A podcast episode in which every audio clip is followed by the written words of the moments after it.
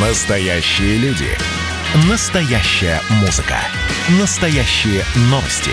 Радио «Комсомольская правда». Радио про настоящее. 97,2 FM. эм. Был бы повод. Здравствуйте, я Михаил Антонов, и эта программа «Был бы повод» 31 января на календаре. И рассказ о событиях, которые происходили в этот день, но в разные годы, ждет вас сегодняшней передаче.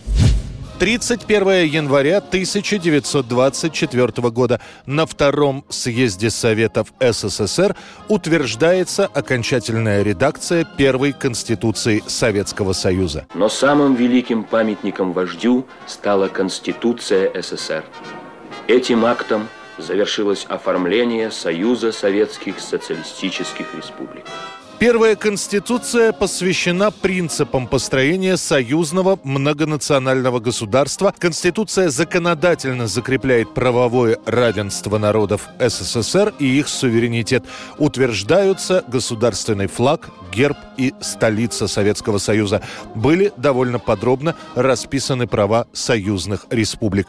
Объявлялось государственное устройство страны на базе советской власти и диктатуры пролетариата. Главные цитаты первой Конституции гласили «Доступ в Союз открыт всем социалистическим советским республикам, как существующим, так и имеющим возникнуть в будущем.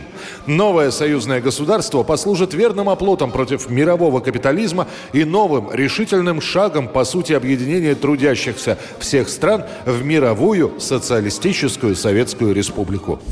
1929 год, 31 января. Отдельной книгой выходит роман Эриха Марии Ремарка «На Западном фронте без перемен». Эта история не обвинение, не исповедь, и менее всего рассказ о приключениях. Смерть – не приключение для тех, кто столкнулся с ней лицом к лицу. Ранее отдельные главы романа печатались в журналах, но сам 30-летний писатель мечтает об отдельной книге. Ремарк предлагает свою рукопись наиболее авторитетному и известному в республике издателю Самуэлю Фишеру. Фишер подтверждает высокое литературное качество текста, но отказывается от публикации. Говорит, что в 1928 году никто не захочет читать книгу о Первой мировой. Позднее Фишер признает, что это была одна из его самых существенных существенных ошибок в карьере. В итоге выпустить книгу согласится небольшое издательство «Хаус Ульштейн», но они решают подстраховаться. Договор содержит оговорку, в соответствии с которой в случае неуспеха романа Ремарк должен отработать затраты на публикацию в качестве журналиста. Зря волновались. Роман расхватали в первые же дни продажи. Однако не всем книга на Западном фронте без перемен понравилась. Кто-то пишет, что Ремарк своим произведением клевещет на немецкую армию. Мы живем в окопах, сражаемся, стараемся не погибнуть.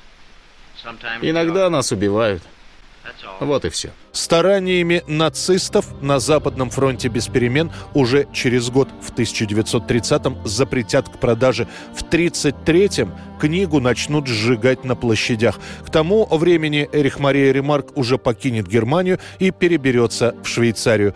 Приглашение лично Германа Геринга вернуться на родину писатель просто проигнорирует. 31 января 1990 года в Москве на Пушкинской площади открывают первый в Советском Союзе ресторан «Макдоналдс», крупнейший в мире. Well, it's been 14 years in the making, and today, finally, McDonald's threw open the doors to its first restaurant in Moscow. Несмотря на то, что никакой особой рекламы про открытие не было о том, что в Москве теперь можно попробовать неизвестные доселе гамбургеры, чизбургеры и картошку фри, об открытии Макдоналдс знала вся Москва. И в первый же день у ресторана, а преподносилось это заведение именно как ресторан, выстраивается очередь. В первый же день работы люди начинают собираться у Макдоналдс с 6 утра. Для сдерживания нескончаемого потока гостей выставляют милицейские патрули, как на крупных футбольных матчах. Когда я сюда пришла, у меня просто глаза на лоб полезли. Здесь такая красота, и даже я не знаю, что выбрать, куда мне сесть, что мне взять. Ну, в общем, я довольна. Обычный гамбургер можно было приобрести за рубль 60, чизбургер за рубль 75, филе офиш за 3 рубля 25 копеек. Биг Мак стоит 3,75. За эти деньги можно пообедать в советской столовой, заказав комплексный обед из трех блюд и компота. 1992 год, 31 января. Советские телезрители теперь получают свое первое ток-шоу. Выходит в эфир программа «Тема».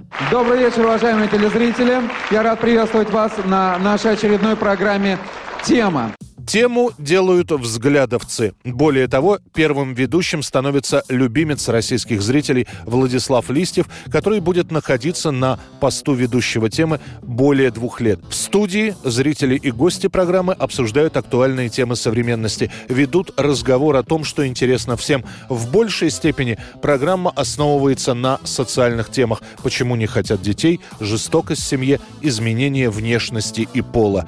Еще больше женской семейных тем станет, когда из передачи уйдет Владислав Листьев. Он отправится на место ведущего программы «Час пик», а тему начнет вести российская писательница и журналистка Лизия Иванова. Итак, тема сегодняшней беседы – реклама. Представляю наших героев. В итоге программа «Тема» просуществует 8 лет и будет закрыта в 2000 году. Это была программа «Был бы повод» и рассказ о событиях, которые происходили в этот день, 31 января, но в разные годы. Очередной выпуск завтра. В студии был Михаил Антонов. До встречи. «Был бы повод»